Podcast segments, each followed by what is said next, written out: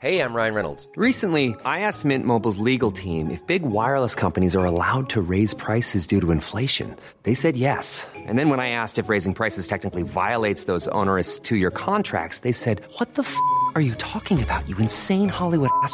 F- So to recap, we're cutting the price of Mint Unlimited from $30 a month to just $15 a month. Give it a try at mintmobile.com slash switch. $45 upfront for three months plus taxes and fees. Promo rate for new customers for limited time. Unlimited more than 40 gigabytes per month. Slows. Full terms at mintmobile.com. There's never been a faster or easier way to start your weight loss journey than with PlushCare. PlushCare accepts most insurance plans and gives you online access to board-certified physicians who can prescribe FDA-approved weight loss medications like Wegovy and Zepbound for those who qualify. Take charge of your health and speak with a board-certified physician about a weight loss plan that's right for you. Get started today at plushcare.com slash weight loss. That's plushcare.com slash weight loss. plushcare.com slash weight loss.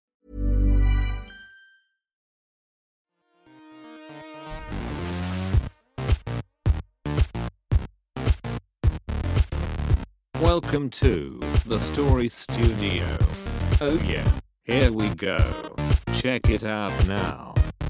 Welcome to the Story Studio, a podcast where an independent publishing company explores the world of self-publishing, independent art, and the future of storytelling. My name is Luke Kondor, and that's Kondor with a K, and I'm joined by my regular co-host. Daniel Willcocks. Hi, guys. How's it going, man? Are you all right? Not bad, buddy. How are you? Yes, yes, very good. Uh, what are you What are you working on right this second? Right this second, I'm Yeah. working on uh, the Story Studio podcast, um, and just you know having a chat with with my good buddy Luke. Uh, I'm doing. No, well. I. well, yeah. it's getting so better. yeah. Um, so at the minute, I am working on the uh, short story that we're accompanying with our launch of Lazarus, um, which we finally got a date booked in. We're we're getting all that ready to go. We're looking at the launch plan, which is all very exciting. Um, Arc, Arc readers as well. They've got the book now. It's in the hands of I think about thirty to forty people, which is quite cool um, to get some feedback. But yeah, it's cool because that was it's probably it's just over a year ago now, isn't it, that we actually put the idea of writing a books Co-writing each books. together Yeah, yeah, yeah. um, and rolling ahead with that, and and this is kind of the second half of that alongside They Rot and They Remain, which is been really, really an exciting. interesting experiment. It's been very interesting Yeah. to see how it was, how it's all come about. And has it um, gone in your mind? Has it gone how you thought it would? Yeah, pretty much. I mean, Mm. I did think we, I did kind of think Lazarus would be like a series book, but I mean, and it still might be, uh, but it doesn't have to be now. Um, Yeah, yeah, yeah. but I feel like I've de- I've developed as a writer so much. It's unbelievable. Mm.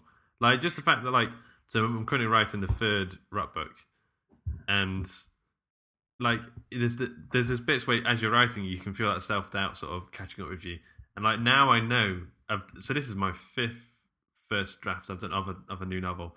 And Mm. it's always in the first draft when you're sort of writing, and if you slow down, start reading too much, and start thinking too much about what you're doing, that's the point at which you start to like become to a dead stop and like "Ah, this is terrible I don't know what am Yeah, I yeah, doing and so I, I sort of I, I understand I think I'm more comfortable with the, the rhythm of a novel writing process The now process. yeah, exactly yeah um, yeah, I think accountability has been a huge thing as well, just Yeah. because I think if I was doing it solo, I probably would have, you know, cracked on and got books done, but it wouldn't have been sort of with the pace that we've got now. Yeah. Um, and I think in general, the whole momentum started quite slowly, but it's definitely seems to have picked up now. And I mean, Again- we're looking again, at yeah. our third novel release of, of this year with potentially a few more by the end of the year. So Yeah. Again, again, it's um. So it does seem like a lot's coming out now, but I think if you think about like last year, the first sort of six months to eight months was a lot of planting seeds and like Hmm. just use it as farming sort of. You like you spend a lot of time growing the crops, and then now it seems like we're harvesting a lot. yeah, yeah, yeah. Yeah. Yeah, so I uh, so I'm writing the giveaway short story for all of our mailing lists for Lazarus, which I'm quite enjoying actually because um, been a while since I've actually written a short story outside of the other stories where it's a bit more free because Yeah. the other stories we have our 2,000 word limit and we write the story to the theme and you know there's kind of a general shape to those. Yeah. Whereas I, I feel like I'm ha- I'm having a bit more of a I don't know, just putting a bit more creativity into it, having a bit more fun, just playing around with it Yeah. um, and just playing a bit more with the world of Lazarus in a different angle, which is always quite nice. Yeah. Yeah. Mm. Yeah. How about you? Uh, so like I said, the, the third Rot book. That's that's pretty much just taking up my entire sort of consciousness at the minute. Um, but yeah, so people might have noticed that the format's a little bit different. We're we we are going to interview our guests, uh, but we thought we'd do this sort of stuff first because we do it every week anyway, and we feel like we're wasting our guest time a little bit. Um, and then we'll, and then we'll go into the, the, the guest segment next. So um, yeah. so, what's your big whoop? Oh yeah. Um, I yeah. So okay. So the big one.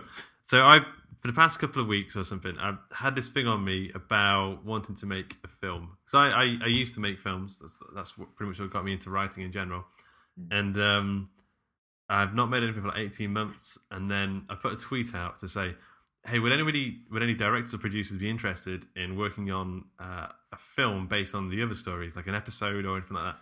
And I got a lot of people interested, like good directors, people who are making stuff for TV and and um, you know winning awards all over the world and stuff. So I think my big whoop is just if I did that five years ago, no, no one would give it, no one, no one would care.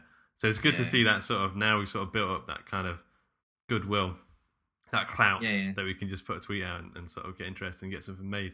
So you know, no no guarantees, but something might happen at some point. Yeah, it's it's just really exciting. It just sounds like I don't know. You it's because we've been talking a lot about crossing media and using sort of um, the stuff that we've been creating and harnessing that in different ways, using different media, different um, sort of translations into genres and stuff. And I think I think it's just a good way to go. And I think it's a good lesson for people listening. Maybe if you've got a short story, if you've got a novel out there, that it doesn't have to just sit on the shelf by itself. But even if it's down the traditional routes of audiobooks or Yeah. if like us you want to turn them into something else like film and that but yeah it's kind of um exciting to hear that people are coming back and and having a bit of a, a think about or con- at least Yeah. considering the idea of, of making it happen Well, I have some meetings booked now with people to talk about it. So Oh, yeah.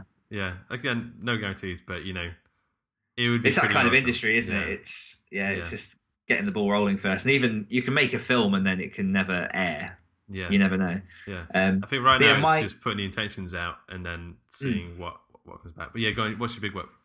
Uh, my big whoop um, comes a little bit back to uh, the Lazarus short that I'm writing at the minute, which is just short stories in general, um, because it's one of those things that I tend to, or I seem to have forgotten about a bit because the last year has been a lot of concentration on novels themselves. Um, the short stories can actually be incredibly rewarding, and Mm. you can do so much with them. So. Um, the reason I got into writing, and I'm sure I've mentioned this before, was a collection of Stephen King short stories called Everything's Eventual. And I remember not having read short stories before and just being blown away by how different each one was, how how they still pulled you in, even though it's just short snippets. Um, and I recently got round to reading The Dog Eaters by Nick Cole, who's a previous guest on the show, um, which is set within his Wasteland universe. And again, it's only about, I think it's no more than 10,000 words, so it's quite a quick read, but it's so poetic and it's so just beautifully describing a post-apocalyptic landscape and not a lot happens it, it's got that feel of the road to it but with a bit more poeticism which is nice Yeah, um yeah. so yeah it's, it's short stories and just um putting you if you ever need sort of a, a creative because i've been in a, bit, in a bit of a creative funk and looking at short stories and just sort of injecting a bit of creativity out is always a good way to go and, and get out of that Yeah, I, lo- I love short stories. I think I prefer it. Like I think I told Cat once, like if I was unable to do anything else, I think I would still write short stories. Like that would Mm. be the thing that because you can just experiment, and it's like it's like an artist's sketchbook. And Yeah. um, and then like it could be like two hundred words, or it could be ten thousand words. You can do literally whatever you want with them. So yeah, I love short stories. Yeah, one that has stuck with me very recently. I've just started reading Stephen King's Night Shift. Oh, it's so good. I love that. I believe I believe the story's called The Midnight Surf. That's based. That's the um, the what's it called? That's set right? in the world The Stand. Yeah, yeah. I haven't Yeah, read the Stand, but I have read that. and only found yeah. afterwards. Yeah. But it's yeah, it's I I expect a lot of gore and a lot of action from Stephen King. Maybe not all the time. Some of his stuff is more psychological, but it, that story itself is just fun and just beautiful and just dark and depressing at the same time. And there's not a lot to it, but it just stuck with me. It's just if you if you ever need to just step in and out and try a different style or just Yeah. Look at something different, it's just a good way to go. That book's great because it's got some of those more poetic, lovely stories, but then it's also got like fun, Some weird ones. crazy. Yeah. Oh, the, the Lawnmower Man. which apparently the film was based on, which it isn't. Like I don't know if No? you've seen the Lawn Man, Man film, but read the short story. It's it's like a fever dream. Yeah. It's so weird. but uh, I, I love that kind of. Uh, that's one of my favorite books I think I've read this year, and, and probably one of my favorite books ever now. Wow, big statement. Yeah, yeah. Read it, folks. Yeah. Okay, so let's. Uh, I think we're about ready. So I think we're all warmed up, lubricated mentally. Should we crack on with the interview? Over to Jay.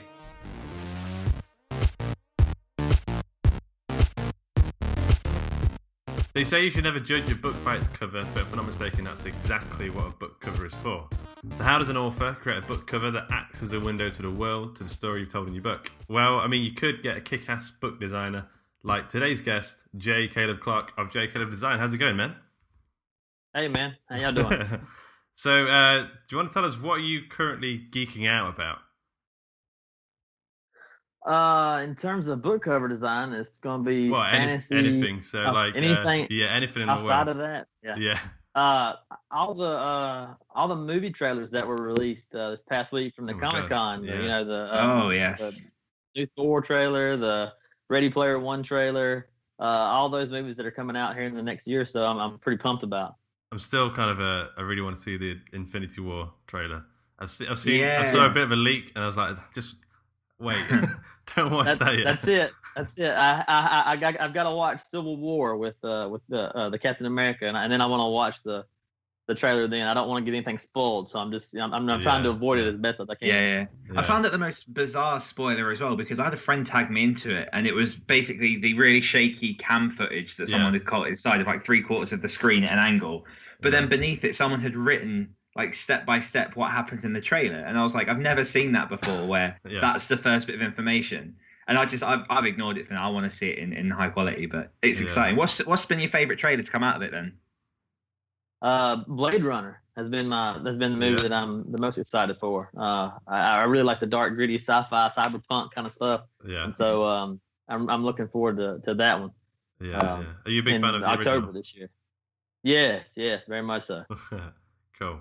Okay, man. So, I mean, do you want to give our listeners like a, a little bit of a flavor of who you are, what you do, where you come from, and that kind of thing? Yeah, sure. I'm I'm uh, on the east coast of, of the U.S. and um, I've been doing book covers for about five or six years, and that's uh, that business has kind of went from having four or five covers a year to where I'll probably close to be 150 at the end of this year. And so um, I'm actually in the process right now of, of quitting my daytime job to be a, a full com- full time freelance artist who just focuses on uh, book cover design. Wow, Um, congrats. I've got Yeah, that's yeah, cool. uh, that's very cool. I've got uh, two three year old daughters and a beautiful wife, and um, you know we live out here in the country. Uh, pretty much, you can't see any neighbors uh, where I live. Yeah, Uh, there's there's nobody around us. Um, you can hear them sometimes when they're shooting their guns and stuff in their backyard, but uh, but other than that, you know, there's no there's no contact. It's it's kind of quiet and remote, and and uh, that's pretty much it. So that sounds ideal for like just sort of getting into your work and um, Mm. losing yourself in the cover. How long does it normally take you to do one cover? Uh, it depends uh, on on the direction I go. Usually anywhere from or as little as three hours to 10, 15, 16 hours, something like that, just depending Wow, on okay, on what what's going on and what I've got to put into it and all the all the moving pieces Yeah. to And, it. and is this something you? Sorry, is this something you wanted to do? Like you know, when you first started design, or is like there's another aspect you were initially interested in? Uh, really, I started I, I- when I was in high school uh, drawing comic figures and that kind of stuff. And I always Yeah. loved fantasy. Um, but I, the only thing I could think of to make money as an artist was graphic design. So I went into that in college. And about my sophomore year of college, I saw a book cover at a Barnes and Noble bookstore, and I was like, I want, I want to buy this cover, buy this book because of the art. And that really got my wheels to turning about book cover design. And I told the girl I was dating dating at the time that um, that I wanted to do that. And then I just kind of dropped it. And I graduated college and went into a small print shop where I've worked for about 10 years. And I didn't pick up any book covers or, or pursue it for five years. And then I just kind of fell into it around, like I said, about five or six years ago. And it kind of just spiraled out from there to, you know, to where I'm at now. So, Yeah. See, I find it really interesting because you've even said it then. One of the points that um, I wanted to come on was about how everyone says you should never judge a book by its cover, no matter from like how young you are. Never judge a book by its cover. But obviously, that's something that is absolute bullshit because if you don't have a good cover, people aren't going to pick up your book. And you said it yourself then, you picked up this book because its cover was beautiful. But how do you feel? How important do you feel in general a cover is to the book, and how can a style apply to a genre and really grab the right reader? Uh, it, it's kind of it's kind of a funny thing because you know, depending on the genre, you can get away with certain things, uh, and you can you can do different things within each genre. But really, you at the basis of it, you need a solid cover. A, a, a good book cover might not sell uh, your book, but a bad cover will turn off people from buying your book. If it looks, you know, there in my mind, there's a there's a bar that probably changes from cover to cover, genre to genre. There's a bar that once you pass that bar in, in cover design, you can pretty much your book's going to sell.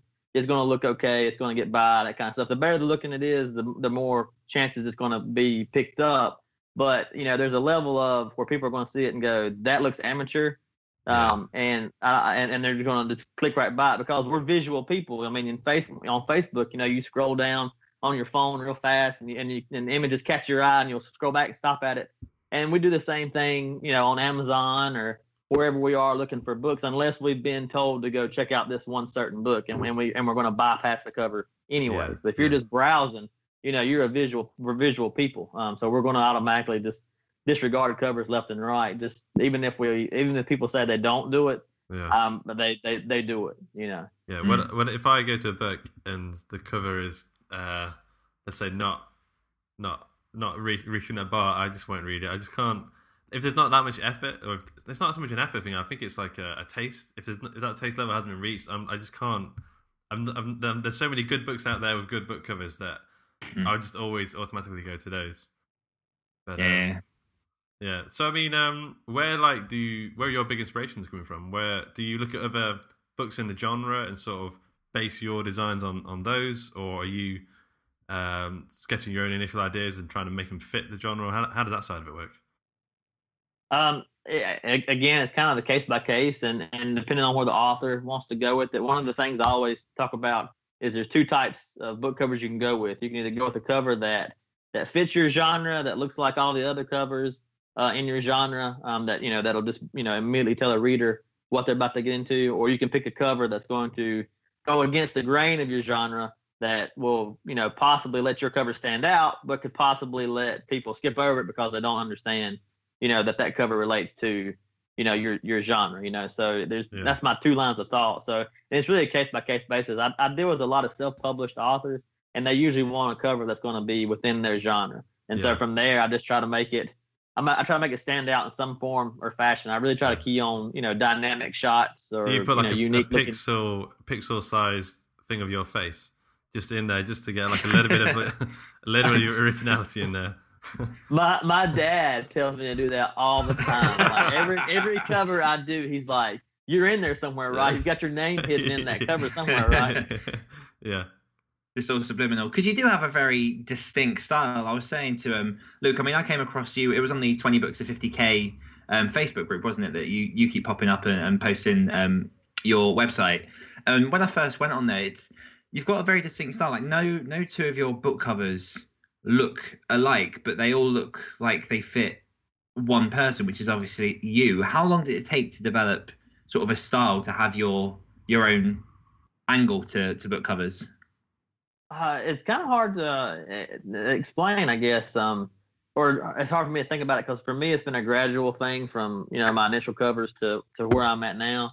But I, when I first started doing book covers, I, I I did places like you know the crowdsourcing websites and Mm. 99 Designs and that kind of stuff. You know, which I see now the the detrimental effect they have with the design community. So I don't I don't fool with them anymore. But Mm. um, I uh uh, there it was you know it was competition and so you had to make your cover stand out it had to have some sort of hook or some sort of it had, it had to be a step above everybody else so you're always kind of pushing yourself and I, and, and and you know i think even though i don't go to those sites anymore um i think that they uh that it, it helped mold me and shape me and, Mm. and give me a, a different angle than i originally started with and i think that's carried on you know th- four years after i've, I've quit you know being at those sites um and so I'd really uh, just always try to push my push it to a limit where the author has something nobody else has. Yeah. Um, you know, Yeah. even if even if it's going to be one that sticks with the genre, you know, you've got to cover that doesn't look like it's just a, a regular you where you could take that title off and put another title in it, and it would fit with another author's work. That's you know, try to stay away from that kind of Yeah, stuff. I think I think I think as authors, like I hope that we do that in the story as well. Like I, I know we we write to a genre and we sort of try and hit certain tropes, but I hate to think that it was interchangeable. like we are trying Yeah, to it's stay like tight, Mad but, Libs. yeah, exactly, yeah, Yeah. yeah, yeah, that that's right. I, I'm reading the book um, uh, Purple Cow. I can't remember yeah. the Seth, name of the author. Seth Godin.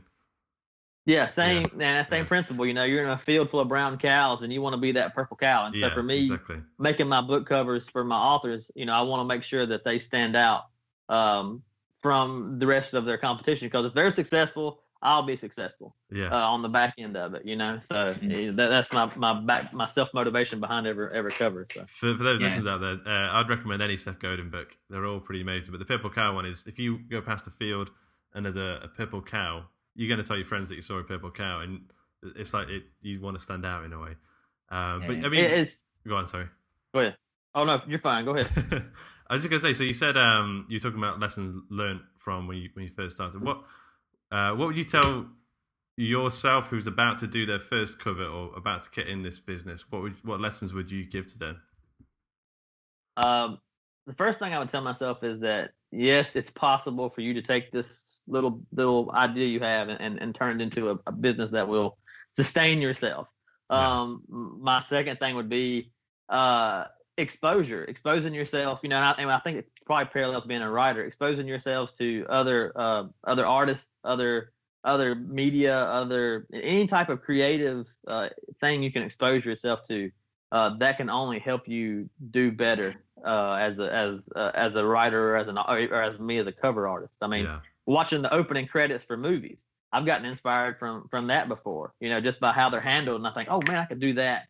You know, I could I could take that and do this with it on a book cover. yeah, You know, yeah. and um, that, you know that kind of stuff. I mean, just ex- exposing myself uh, to all types of art and building my resource library. Uh, at first, when I first started book covers, man, I didn't want to spend money on buying any type of graphics or buying any type of uh, photography. I always try to find the free stuff and yeah. do it as cheap as possible.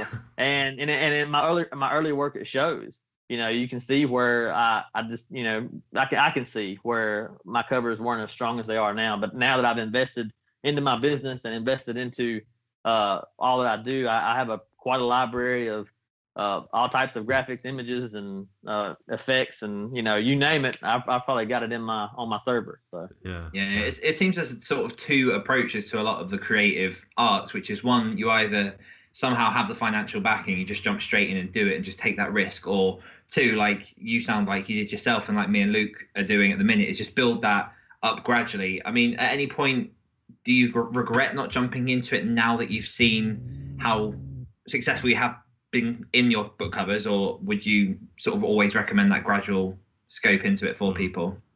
Uh, I, for me, it's been best to do it like this. It's it's it's not been good for my my sleeping hours because I've been I I, I, I work a full time job. I come home, Yeah. I got my, my my family, and at ten o'clock at night I go to work, and I work from about ten to two o'clock in the morning. Yeah. Um, you know, so I, and that's about every night, and it's been like that way for about two years now, or about a year and a half.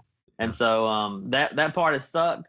But you know, a year and a half ago, I don't think I was ready mentally or physically to to, or just you know, or I guess even emotionally to step out and, and take the plunge. Because I'm a cautious person. You know, I, I've got my family to worry about. I worry Yeah. about them. You know, not being supported by me, and my, and my wife works. You know, and she and she she works. She does better than I do. Um, and she's self-employed herself. But uh, she, but uh, I was just I, I, I never wanted to be a burden. So for me, it had to be a gradual process. I, I couldn't I couldn't rip it off like the band-aid. And Yeah. so um, I wish I would have done it two or three months ago, but you know I'm, I'm here now at the point where I'm like I've got two or three more days left of my job, yeah. and and I'll be I'll be free. So Oh, that's got to be exciting. Cool. So how It- how do you feel your life changing from sort of like you say where you have been at for the last two years into going full time now? Do you see sort of a dramatic impact on the hours that you use? Are you sort of scared that it might be such a big change that I don't know? It's difficult to get into that pattern because everyone seems to approach going into full time differently. Have you got any sort of how are you feeling about the whole transition? uh, I'm excited and I'm a little terrified. Uh, again, because I, I just you know, I worry about the money. I worry about the book covers, you know, keeping Yeah. it coming in is, is my biggest thing. And I'm I'm booked up for a couple months in advance already. Um, so I know what I've got coming. So I know I'm okay. I can I can I'll, I'll survive at least to the end of the year probably. Um, but I do worry that you know all of a sudden one day nobody will just hire me again and, and that'll be it, and I'll have to go try and find a, a job back in the in, in the normal uh, normal work environments. Uh, Yeah, but, uh, but I mean, yeah, e- it's- even it's- if that happens, like you're not any worse than you were before. Do you know what I mean? Like you still sort of moving Yeah. forward in a way. Yeah, Um, that's right. And, yeah. and my biggest motivation um, really has been uh, my kids. You know, um, I, I I hope that when they get up, they grow up, they they do whatever they want to, pursue whatever dream they want to. But I want to be able to look at them as a father and say, you know, I pursued my dream. I took a chance. I tried it, even though Yeah. I might fall on my face. Yeah. You know, I tried it, and that's the biggest part of, of it all. That all that that all works. That all works well until they say I want to be Batman, and he's like, okay, you have to fund your Batmobile or whatever. Yeah, man. Uh, so you- you're going to be going into the full time uh, cover designer business soon. Uh, what what is your ideal working day going to look like now? Because you're going to have so much more free time to do more covers and and whatever else. What's that going to look like for you? right now it's it's you know I, I was worried that I wouldn't be disciplined enough to get up because I've had a few times I'm, I'm doing part time right now at my full time Mm. job so I do two days a week there Okay, and three days yeah. a week at home and so I was worried that you know the lazy man in me would be like oh I'll just sleep till nine or ten o'clock in the morning and and then I'll get to work Yeah, but you know I've done really well uh, I've gotten up uh, I get my kids ready my my wife leaves a little early so I get my my, my kids ready I take them to my my mom's house she's my full time babysitter and um, and I come back and I, I go back to work. I get to work. You know, I, I I can do probably almost triple the amount of work I could do Wow, before, yeah. which I got. I could do two or three books. I could do two or three covers a, a week, part time, or yeah. Well, I'll take that back. Maybe two a week. Um, and now I can do probably six to eight a week with me doing having forty hours of of of, of, time to put to it. So um, eight to five is is kind of my. That's what I've been used to for ten years. yeah. So I plan on keeping my eight to five hours, um, and, and, and hopefully going to bed at ten o'clock or eleven o'clock at night versus uh, getting up and or staying up and, and working. So I'm interested. What what does the process look like before you like dive into Photoshop or whatever? So do you have like a routine? Do you put music on? Do you drink Mm. get, make some coffee? How does that look like for you? uh, I put on uh, Netflix. Um, Okay. I just I, I, I watch sitcoms. Right now, I'm going through Cheers. Yeah, Uh, I'm on Ah, about season three. You know, it's about eleven. Next, and after that, I'm going into Frasier because you know that's a spin-off show. yeah, Um, but uh, I just I, I let that play in the background, let those people talk and stuff, and I don't really follow it, but I, that that plays. Um, I sometimes I just have an idea in my head, and I'll just go ahead and go straight into Photoshop. Other times, um, I do word bubbles where I just write Mm. down concepts or words I think that relate to the, the book or what me and the author have discussed, and try to put concepts and, and, and things like that together before I, I get started. yeah. Okay, yeah. So, uh, what are the tools of the cover designer's trade? Like, what what application? Are you using like a graphics tablet and that kind of thing? Yeah, I've got the just a little uh, Wacom tablet that I use for any kind of accurate work I need to get done.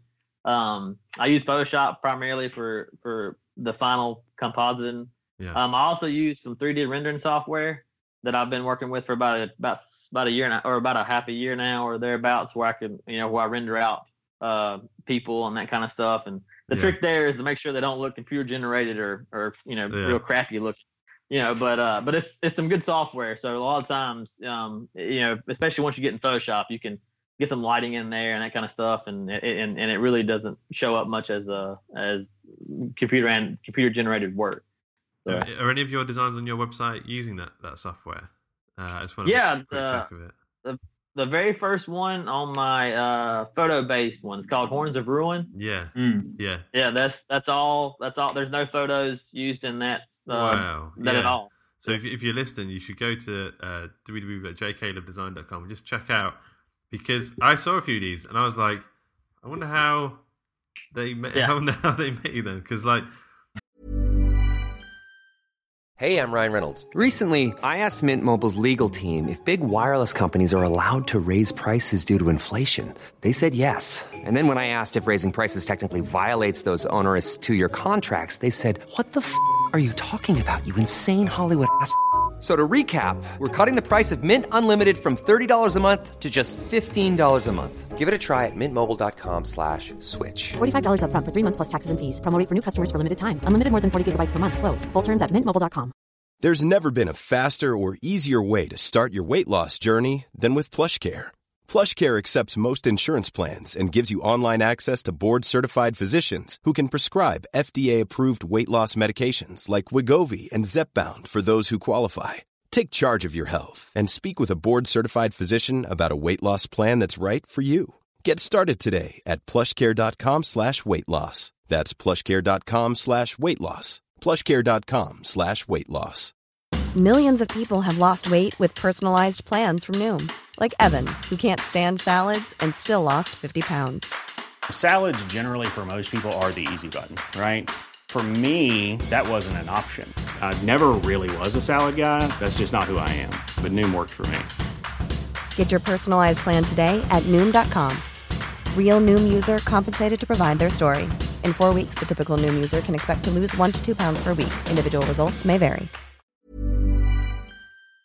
Yeah. a, a lot of cover designers, a lot of covers I see are like the, um, you know, they, they hire a model or something, and I don't think that, I don't. Yeah, I always yeah. feel like they look a little bit forced. But these ones where I don't, I, I, I didn't know how you were doing them, but they look amazing. They look very. I don't know. I don't really know how to describe, but it's, it's a very cool look. Um, Yeah. They're fantastic. Yeah. and what's the The next there? one over. Is that like uh, uh, it's called a DAZ, D A Z, 3D. Daz? Um, and it's it's kind of, it's almost like a uh, almost like a, a stock photo website, but you're buying you buy uh 3D elements that you that you yeah. can compile together to make you know you can make your figures from there. Uh, the very next one, Safe Haven, I think, or it's the second or third one. It's got the zombies on it reaching up. That one also.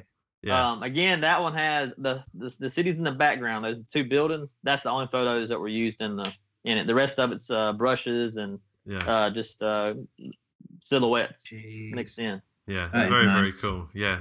Um, I, I, I'm in awe of artists just in general because I, I don't. It's just a whole area that I've never understood. yeah. But um, Yeah. my my next question, I've got kind of two parts to it because it's kind of timely. I had um a an artist friend contact me the other day, basically talking about getting into book cover design and kind of whether that's an angle that's worth him looking at because he's he's got a very um. I I kind of fit him in non-fiction slash kid books depending on what what he goes for. But my kind of question for um this is number one, how did you find or how would you describe the genres that your books tend to fit, sort of primarily who what they fit, and two, how did you go about finding that genre or, or fitting within that genre itself? Um, my main genres are going to be probably fantasy, sci-fi, uh, some thrillers, crime stuff, that kind of thing. Um, I do do some nonfiction work, um, and they're they're on my website too. Just they're mixed in down there. Um, finding the work, uh, has been mainly word of mouth. I mean, I don't turn a job down uh, for the most part. I mean, there's there you every author that's ever contacted me, if they said yes to working with me, then I said yes to working with them, and I and I still do that. So uh, I've done romance novels and that kind of stuff, but uh, word of mouth because a lot of a lot of authors, you know, are friends with other authors that are in the same genre. So Yeah. uh, you know, so and so wrote a fantasy book and, and he likes my work. Well, he recommends it to the next guy down the line. He does fantasy and, you know, and it kind of just kind of trickles on down from there. Um, what was the first part of the question? Like, I think So I it was- skipped I don't even know. What was it? No, so it's um, what genre would you say is say you? I think you answered that one, but then the second Oh. one was um, how do you? I've completely How, forgotten. it. how, how does someone um, work That's it. out how to fit in that genre? Is that right? So, like, if I Yeah, was, so based on wanted someone's to art write- style. Yeah, yeah. How do you uh, absorb that skill? I guess, that, that, that style, I guess. Um, really, I mean, if if if if his work fits, you know, already the nonfiction or the uh, the you know the kids, taking your friend for example, if his work fits uh, that those genres, um, doing mock-ups, um, doing that kind of stuff that you know that already makes it look like it's legitimately there for that genre Yeah. is is is how you kind of start molding your stuff to fit that. I guess is what I would well, is is is the way to answer that. I mean, if he doesn't have anybody that he's working with right now, or or for me, if I wanted to break into romance, I don't have a lot of romance authors. So what I would do is, you know, I know I can probably fit the romance style, or I know I can probably achieve that style. Then I would just go to you know Google, type in romance novel imagery.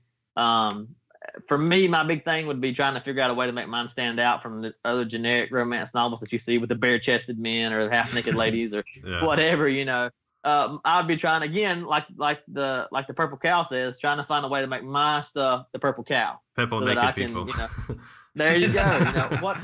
How can I make mine different, but it still fit Yeah. the genre? You know. Yeah. So um, Yeah. and and if and if he already lends toward those those types, um, you know, it'd be just a matter of just modifying your work, putting typography on it, and and and, and creating mock-ups or samples that you've done, you know, of of work you've done yeah. um, to to show people. So Okay, dude. So, first question: uh, What's your favorite font?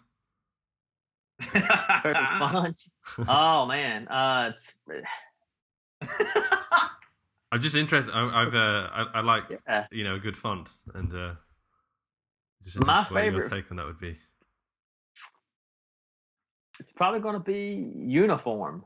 Uniform, probably the one uniform. Uh, It's just it's called. I, I can't remember the guy who who did it, but it's called uniform. It's a sans serif. Um, it's kind of like Helvetica. You Yeah. know, it's just a just a simple, Nice. uh, it- Solid. beautiful font. Yeah. Yeah, it's got a um, it's got three different weights. One's regular, one's condensed, and one extra, one's extra condensed. So it works really well for novels because if you know if I get a long title, you know I can go ahead and use the extra condensed and, and kind of fit it all in there if I have to, Yeah. uh, or a novel title. I mean, um, Yeah. but I I, think mean, that's my yeah, I- favorite question ever asked on this podcast. I'm gonna ask everyone Yeah. from now on. Yeah. Uh, Dan, what's Yeah. your favorite font? Do you have a favorite? Oh, my favorite one. I was actually asked um, if I was a font the other day. What font would I be? Um, oh, I think I went with Myriad Pro. Maybe I'm not sure why. I've just been using that a lot lately for um, just some serif bits. Just it's just Yeah. quite smart, but it's not too classical. yeah. Yeah. How, how about you, Luke? well, I'm quite. Uh, Is it Nevis? I like Nevis because I think it's it's kind of uh, solid and classic, but is like a little bit different, like I said. But I also like Bebas Neue, and I've used that a few times. Yes. Yeah, Yeah, that's that's- one of um that's one of our standard ones at work. Yeah. I think it's. I think it might be getting overused now, but um, but it is a good font. I'm not too sure. Uh, One one thing that surprised me as a graphic designer is as I've grown and I've learned fonts, I've learned to hate certain fonts. yeah. And so when I see them used in, in real life or used in certain situations or just just recognizing fonts in general, like, oh, I know what that font is. But then I see ones that I know that I, I don't like, like uh, uh, Bleeding Cowboys. Have you, have you ever I've that seen that one. Yeah, yeah. Oh my I've I used it for something as well, like years ago.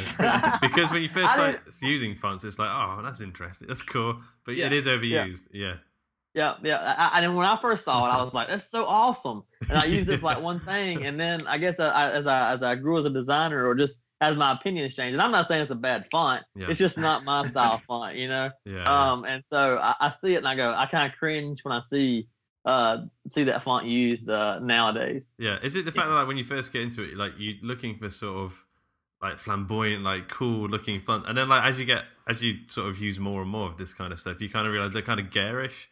It's kind of like Yep. someone wearing like a pimp suit, where they just need like a nice like pinstripe sort of suit. But um, Yeah. Okay, so the the second question, uh, what makes for a bad cover? Like, what are the things that you just should not do or should be looking out for if you're going to hire a designer? Um, too many concepts on one cover. Yeah, Uh, I guess that- that'd be a, a kind of a higher, I guess, or a higher thought. Bleeding uh, Cowboys uh, font. point. Yeah, Bleeding Yeah. Cowboys don't use it. Yeah. um, yeah, but just you know, people try to cram uh, uh, all, all, their whole story onto the cover, you know, because they think you know my customer will see it and they'll instantly get it, and and that's what you know, and, and, and I'll make my sale that way. But you know, trying to Yeah. cram all the things uh, from the book into in, on, onto one cover, you know, that kind of stuff. Um, too many imagery, too much imagery. Uh, I think you know, simple concepts, simple imagery, even if it's going to be a complex scene that's happening on the on the cover, still just a simple uh, simple, clear scene. You know, um, know what you're going to focus on. Uh, also, competing elements. Um, a lot of times, I see authors who have, um, or if they do their own covers, or even designers who do it. Um, their title will match the same size as almost their author font, and it'll match almost the same size as their their imagery, whatever it may be. It'll, you know, there's no there's no hierarchy in it. Okay. Um, and yeah. again, that's kind of a, that again, that's not something that a normal author would, I guess, think about as far as it goes. yeah. Um, clip art, anything like that, so, you know, I wouldn't go with that. Um, Stay with and- and I-. I try to stay away from stock photos for the most Yeah. part. Um, you know, a lot of the covers I deal in, they're stock photos, but it's stock photos everybody uses because you know with fantasy, there's not that many stock photos available that are really good. And so um, I, I try to stay away from just slapping a stock photo on a on a cover and Yeah. and slapping type on it and being done with it. Um, but I mean, Yeah. a lot of authors could get away with that and be just fine. Um, Yeah, we But, came across uh, that quite recently when um, we were looking at putting one of our, our first books together. Was uh, despite the incredible number of stock photos up online, it just seemed that we picked like a zombie picture for um, our first book they wrote, and Yeah. the minute we were like, "Oh, we we posted it up online and said we're announcing this could potentially be a cover. What do people think?" and Every comment was this picture used on like a, a band poster or another book or somewhere else, and I was like, I can't believe how many people literally had that picture. Yeah, yeah. So Yeah. suffice to say, we didn't use it in the end. yeah, uh, if if if, if an author's going to do something like that, my my best uh, suggestion would be to do a Google image search of it, you know, Mhm. before you use it, and you can see, you know, if it's been used before and that kind of stuff. Um, because again, you know, if you if especially if it's a really specific genre, there's not that much out there. yeah. Um, you know, so So uh, a lot of our, a lot of our listeners are authors, and they sort of want to you know get their books out there and, and, and that kind of thing. I mean, what should they be looking for in a cover designer, if not like using yourself? uh, is, I got there any sort And of, feel free to plug yeah, yourself yeah, well. go for it. Yeah, Uh, yeah. no. Uh, I, I'm, I'm t- I think uh, communication and flexibility are the two main things that I, you know, that I, I try to stand by as a, a cover designer. Um, if you email me, I'm gonna try to email you within 12 hours or less, or within even within two or three hours. I try to email you back, even if it's just to say, "Hey, I got this. Um, I, I got it. I'll get back to you in a little bit, or whatever." You know, just let them know that I'm there. Because I've read, I've, I've I've heard tons of authors who say they, you know, their cover designer flaked out on them and they haven't heard back from them, you know, in, in two or three days. And and sometimes that's it's just laziness, you know. So um, I guess if if if you reach out to a cover designer, you know how fast they respond, um, you know their their flexibility as far as just uh, how they handle. Which you wouldn't know this as an, an author until you got into it with them. But after the first proof or your first initial thoughts, and you give them changes, you know how they respond to changes. Sometimes when I hear changes from an author, I might not agree with them, but you know I, I have to take them into consideration because they're the one paying me in Yeah. the end, you know, and, and, and, and so I want to make the best cover I can for them. So I may have to say, well, the reason I did this is because of this, but still taking, taking criticism, yeah, um, is, is big, you know, but like, you wouldn't know that without actually getting into it with a, with a designer first, but, um, their communication, I think would probably be the, the best thing. Cause if they're fast to reply, they seem friendly in their, in their, their talk with you. Um, just kind of getting a feel for them while you, you know, in their context of their language back to you, you know, um, is, is, is my biggest uh, flag because I, I do that with, with with customers. Like I said, I haven't ever turned down a client, um, but I could tell some of my potential clients that might be problematic just by how I was talking to them and how they responded back to me with with some of the the words they use, how they use their language, and that kind of stuff. You know, you, you can see red flags. Um, so I would take that and, and apply that to your hunt for a cover designer. yeah. Um, Do you have any tricks for um, for new authors that have never worked with a cover designer before? Who, because one of the big things that we've um, just had a cover done, and we we we use 99 designs and put it out there. Yeah. But Yeah. when we put the brief out there, we got a lot of ideas come back that I think me and Luke had quite a strong idea of what we were looking for in our head. And none of the designs that came back were what we were looking for, but they were still fantastic. And we've gone with one of them in the end. yeah. But do you have any advice for people who want to maybe dip their toe into looking for someone to do their cover, but obviously sometimes a hundred, two hundred dollars is quite a lot of money to commit to. Is there a way to kind of dip your feet in the water and find out the best designers around there without having to pay that lump money up front? Uh, really though, If man, that makes first- sense. Yeah, no, I see what you're saying. I mean, because as a as a first time author, you want to make sure you, get a cover that you like, Mm. and you know you you want you want to uh, make sure it's a it's it's a cover that's going to sell your book, and you want to you want to get it's it's just like anybody else. You know, you want to get the high quality for the best price that you can get it. You know, the best quality, best price, all that kind of stuff. It's about finding that medium. Um, first time authors, uh, definitely ask your you know ask your your author friends if you got them you know who they used um you know I, I don't know if it'd be i don't think it would be uncouth to ask an author you know how much they paid for it at least i wouldn't Yeah. think in it because i mean you know it's not like they're you're asking them anything that's that's kind of rude or anything or i wouldn't take it that way Mm. um but uh asking your authors. I mean, a lot a lot of designers have their prices posted already, so you can kind of see what you know you might be having to bite off with. Uh, um, pre-made covers are a, a, a, decent route to go. Um, because What's your you know, thoughts on pre-mades? I, I am actually uh, about to launch that part of my website is, Okay, is our yeah. pre-made section. Yeah, that, that's coming up in the next next couple of weeks. Um, I like them. I, I understand. You know, they're they're also they're always a little bit less expensive. Um, you can kind of see what you're getting ahead of time, and you you already know if you're going to like it or not because you're obviously interested in it or you're not interested in it. Um, but you know, again, this, the pre-mades run into the whole thing of the person who designed it tried tr- probably tried to design it as fast as they can to get it up so that you know to just because they don't know if they're going to sell or not. So while you know some of them don't want to put the time and effort you know into um, into it. So I mean, again, you can search pre-mades. There, there's tons of, of people who do them, and some people do them tremendously well. Um, but yeah, the, the pre-made thing, I, I think they're a fine way to get into it. I think they're a fine way for a first-time author to kind of get a cover that they that they might like, and then they can kind of branch out from there. I mean, the 99 designs things, uh, I, I saw that on Facebook. You guys mentioned it, and then I remember I, when I mentioned it earlier in the session, I thought, oh, I think they just used it because I think I saw their their their poll up. Um, you know, that's not necessarily. Uh, it's a. I got my start there, so I mean, I owe a lot to 99 Designs, and a lot of the customers that I still use, um, uh, came from 99 Designs. About I, I probably got a handful of them that still use me. You know, that came from that site. Um, the the trouble with that is on the designer end. You know, you can put a lot of time and effort into something, and then you, you know it's not a payoff. So I mean, you know, if, if you wrote your if you wrote a book and you wouldn't like it if a customer Yeah, got to read 50 books and then decide which one they want to pay for. So, I mean, Yeah, that's, there's, that's, there's, an, there's an exploitative element to it. that, that sure is, you know. I mean, but again, for a for a, I, I wouldn't necessarily not recommend it for a first time designer to get into because again, it's competition. You know, you constantly have work to kind of to kind of try. You know, there was always book covers being posted there uh, on that site, and, I, and I'm sure it's the same way on other crowdsourcing websites where they they probably all offer the same thing. You know, book covers, logos, whatever.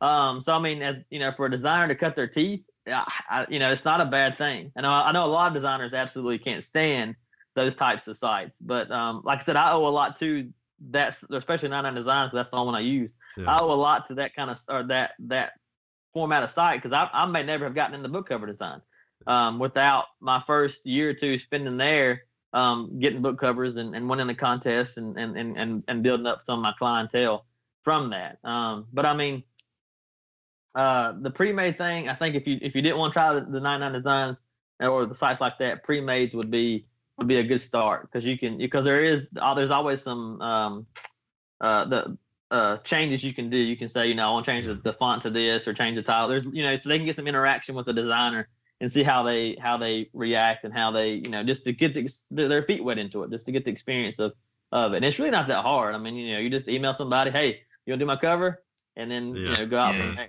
And the, But- pri- the prices always seem pretty great to me for pre-mades. Um, for the quality of cover you get, rather than sort of doing your own word art, bleeding cowboys design. Yeah. Like you, They it's- clip art on yeah, you can always the, the pre-mades are like they always look pretty good to me. I've always been pretty tempted as well. Um, Yeah.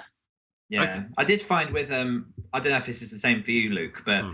now that we have done the ninety nine designs, and because Yeah. Lazarus was a was a very specific idea, and I'm not sure what kind of genre it was going to fit in or where it was going to look at working, and obviously we were trying to get that on quite a quick turnaround. But I am at a point where I feel like I'm beginning to become more aware of certain cover designers, certain companies, and I do want to get start getting some of that yeah, custom stuff in there and, and really roll with it. Just Yeah. I don't know. It seems to come off.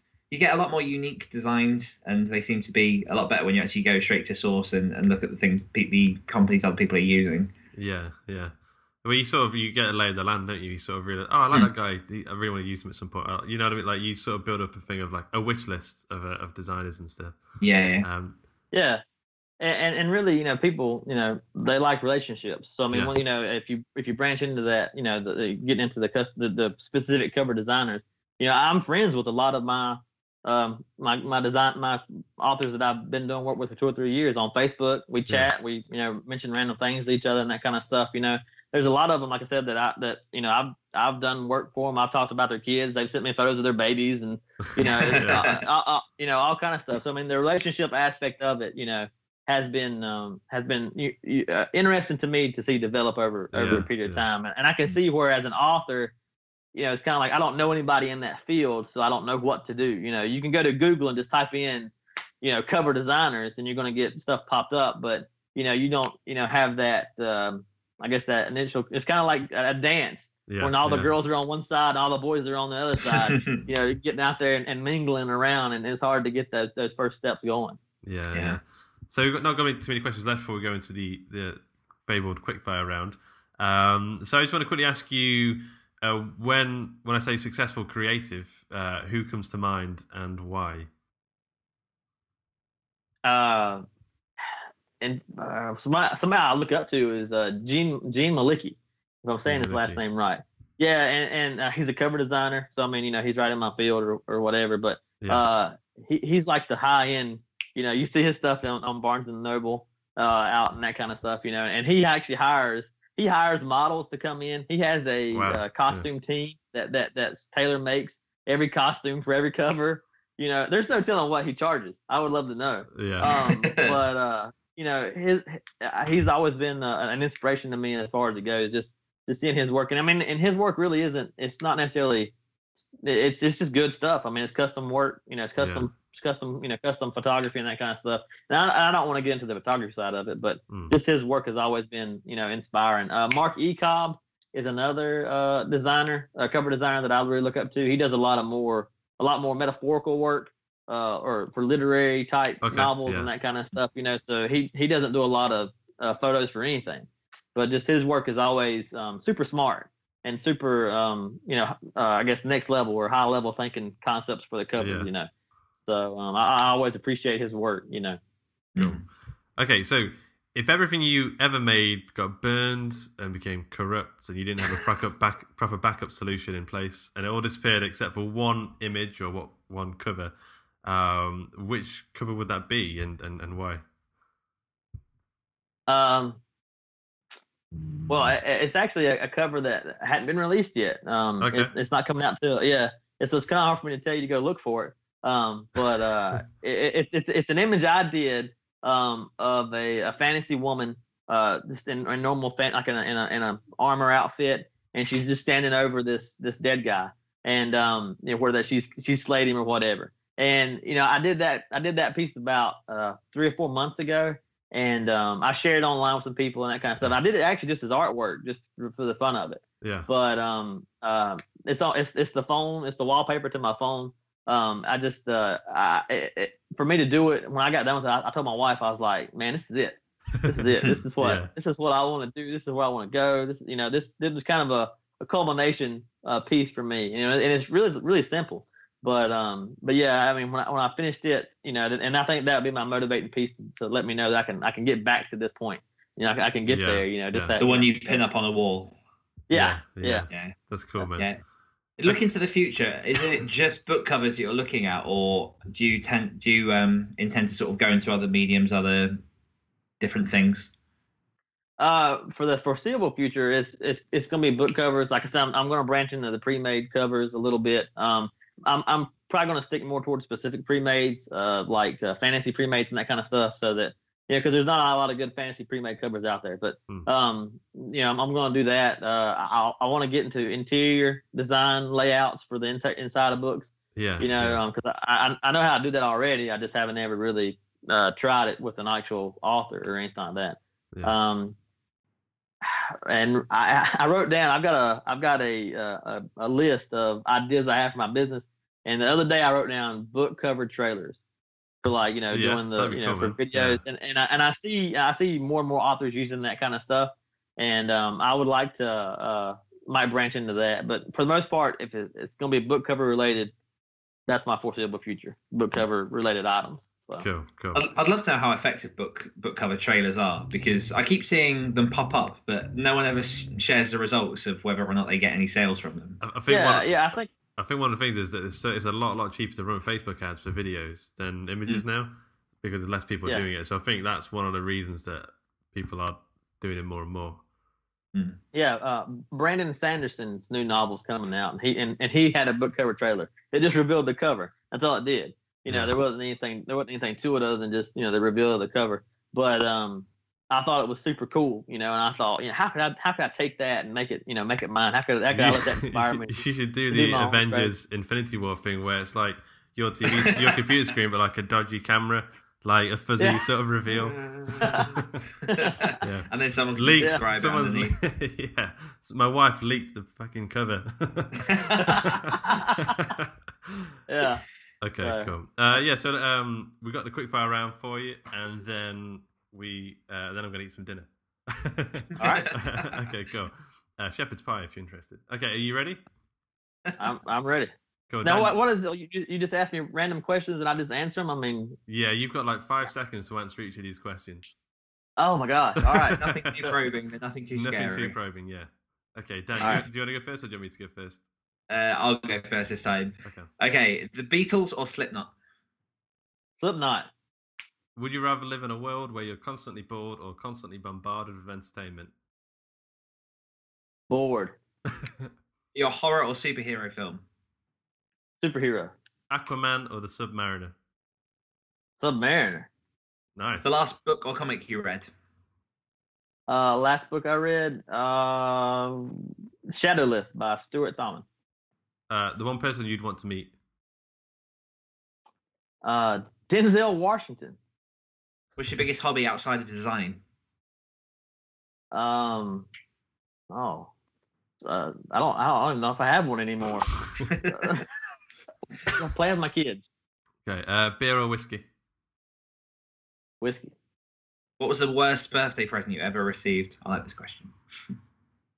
Oh, um,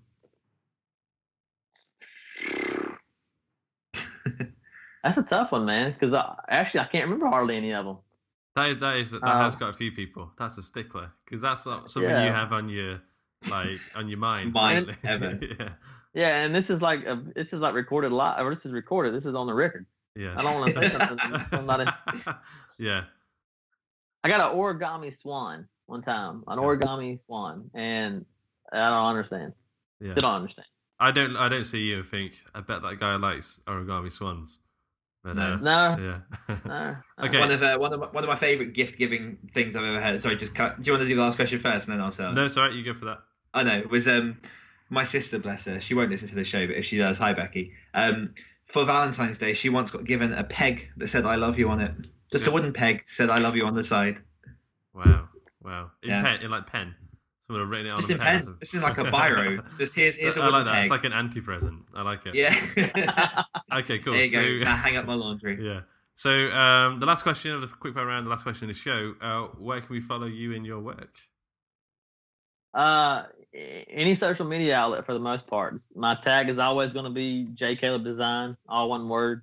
Uh, just J Caleb Design, Twitter, Facebook, um, Instagram, uh, internet, jcalebdesign.com, On the uh, Gmail, okay. Cool. jcalebdesign at Yeah. gmail.com. I mean, you know, Yeah. just uh, you type that in, you're gonna find you're gonna find me.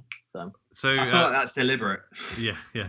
So we've got to say, uh, you guys should really check out uh, Jay's work. It's really cool. We, we we personally would love to work with him at some point. I think we've got some ideas we'd like to send to you pretty soon if you're interested. Yes. Uh, but go, yeah, Uh, go to always, website. go to his website, check his stuff out. Um, a quick thanks to Disasterpeace for the intro and outro music, Acast for hosting the podcast, and listeners for listening. Our patrons at patreon.com uh, forward slash Hawk and Cleaver. And thanks to Dan, my co host, for being here, because without you, I'd be alone. And um, thanks again to Jay. Thanks, man. hey, Thank I, very I appreciate Jay. you guys having me on. I really do appreciate It's it. been really I'm, fun. uh, It's been really, really fun. yeah, I'm honored you got asked me. Thank you guys so much. No worries. All right. We hope you enjoyed this episode of the Story Studio podcast. Still hungering for some podcast goodness? Then why not check out our other show, The Other Stories? Oh, and did you know? Every time you leave us a review in the iTunes store, a puppy is born. Cute, eh? Anyway, toodle pip.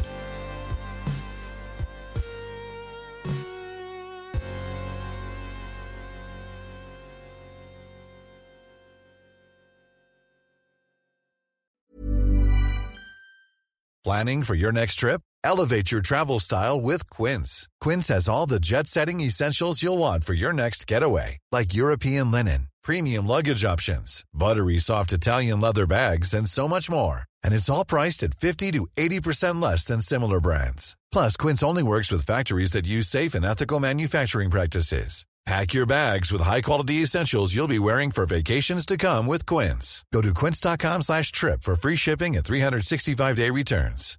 Hi, I'm Daniel, founder of Pretty Litter. Cats and cat owners deserve better than any old-fashioned litter. That's why I teamed up with scientists and veterinarians to create Pretty Litter. Its innovative crystal formula has superior odor control and weighs up to 80% less than clay litter. Pretty Litter even monitors health by changing colors to help detect early signs of potential illness. It's the world's smartest kitty litter. Go to prettylitter.com and use code ACAST for 20% off your first order and a free cat toy. Terms and conditions apply. See site for details. Hey, it's Paige DeSorbo from Giggly Squad. High quality fashion without the price tag? Say hello to Quince. I'm snagging high end essentials like cozy cashmere sweaters, sleek leather jackets, fine jewelry, and so much more. With Quince being 50 to 80% less than similar brands. And they partner with factories that prioritize safe, ethical, and responsible manufacturing. I love that. Luxury quality within reach. Go to quince.com slash style to get free shipping and 365 day returns on your next order. Quince.com slash style.